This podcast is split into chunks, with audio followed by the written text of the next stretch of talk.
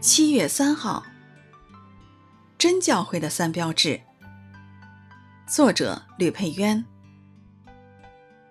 所以你们要去，使万民做我的门徒，奉父子圣灵的名给他们施洗，凡我所吩咐你们的，都教训他们遵守。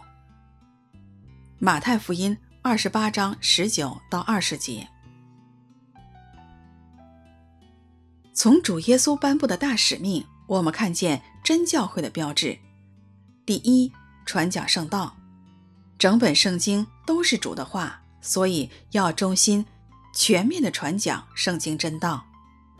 有的教会讲道跟圣经没有关系，弟兄姐妹吃不饱，属灵的生命不会长大，越来越糊涂，而不是越来越长成基督耶稣的身量。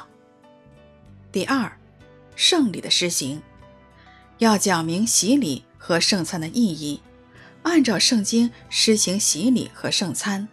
教会。若不按照圣经施行洗礼和圣餐，或是没有洗礼和圣餐，就违背了圣经。第三，执行教会的纪律，不能说只要信徒来参加聚会、参与服饰就够了，而要看他的生活各方面有没有远离神、违背圣经。